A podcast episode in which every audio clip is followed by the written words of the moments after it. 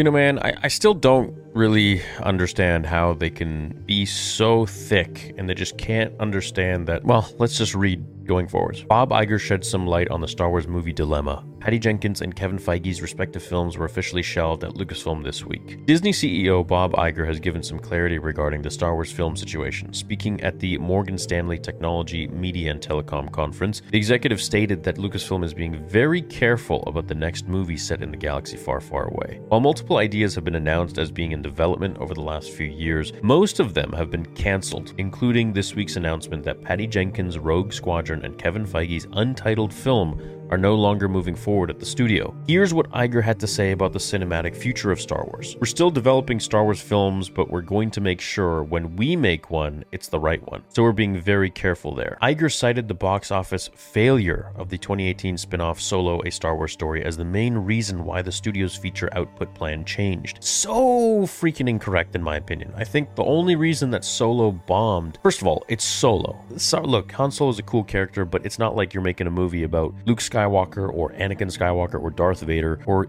heck, even Boba Fett. It's Han Solo and it's a prequel story. I liked the movie. I saw it twice in theaters and I enjoyed it. I thought it was fun. And I thought the actor Alden Ehrenreich did a great job. Ehrenreich did a great job acting as Harrison Ford.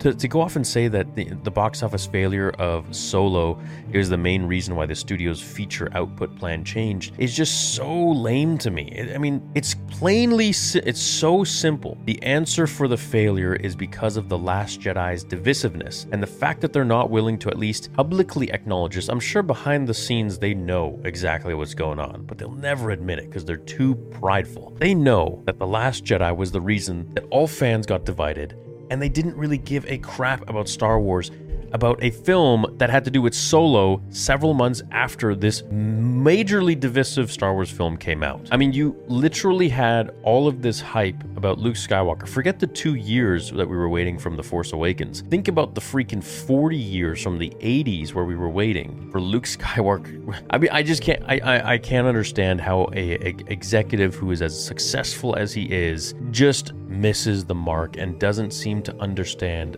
that so many fans were pissed off with The Last Jedi that they didn't care to go and see Solo. I mean, if you had released any other movie, a Darth Maul movie after The Last Jedi, I guarantee you that the ratings would be pretty damn good. Maybe not as good as if The Last Jedi was not so divisive, but they would have been pretty damn good.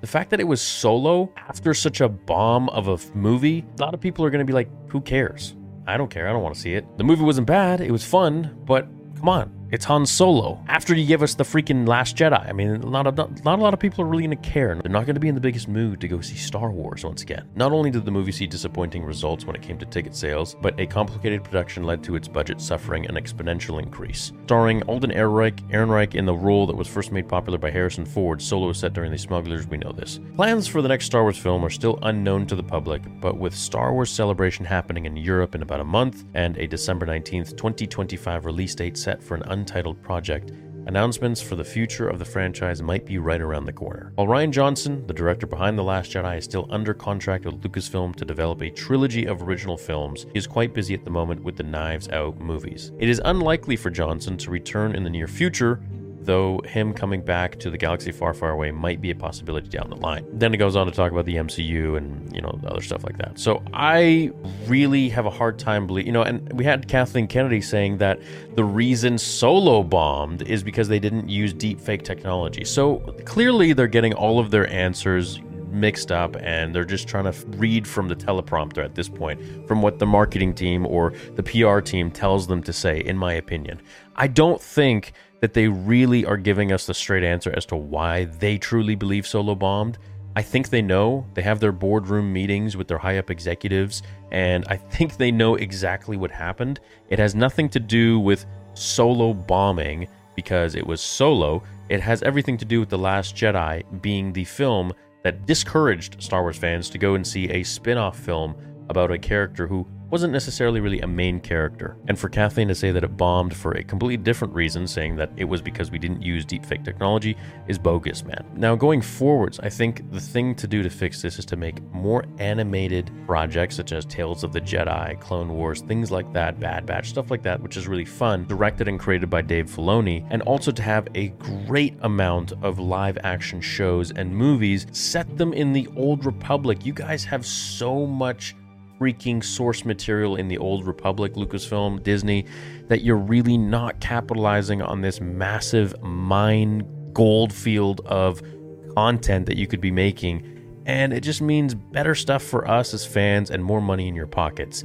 I mean, imagine if you had like an old Republic land at Disneyland. You know, you scrap Galaxy's Edge. God forbid you made a prequel, original, and sequel trilogy land where you kind of had everything all together. You know, take us to Tatooine, take us to Batuu, take us to Hoth, take us to Mustafar, Coruscant. I mean, how cool would that be? Let us take a picture in the seat of the Emperor's chair on the Death Star. You guys could have knocked it out of the park, but you know, that's a different video for a different time, which I feel like I've exhausted at this point. But I think going forwards, the move is not to create less Star Wars projects and to blame it on Solo, one project. I think it's to really look at the overall reasoning for why Star Wars fans would be disillusioned with wanting to go and see Solo. Is it okay because Solo was bad? No, it was a fun movie, I think. Is it because perhaps something before that happened? Did you piss off the fandom a lot with a film before that after leading them up and, you know, blue balling them until The Last Jedi come out and then you're just like, left high and dry. Like, what the hell is this? So, yeah, fans are not gonna really to want to go. So, I think moving forwards, the best course of action is to create more animated projects and to create more live action and more shows, not less. Now, that's not to say create junk like what you did with the Obi Wan Kenobi show, where it focused on Reva the whole time, who survived literally apocalypse, Vader stabbing her twice, but to take a much more methodical approach when writing your stories and then not just hire, you know, a big name in Hollywood and to say, hey, we're in good hands. Now, the person has to be really passionate about Star Wars. Look what you're doing with Jon Favreau and Dave Filoni. These guys are absolutely hitting it out of the park with all of their projects, and there's a reason for that. It's not because they're just good directors or good writers. That's, you know, a dime a dozen in Hollywood. It's because they're passionate Star Wars fans. They respect the legacy of what George Lucas had created, and they know exactly what they're doing. Now, combine that with talent and how to direct and write, I mean, then you have profits, you have success. But to say, you know, that our our our campaign was too aggressive um, because solo and solo bombed, so you know we have to dial it back a bit.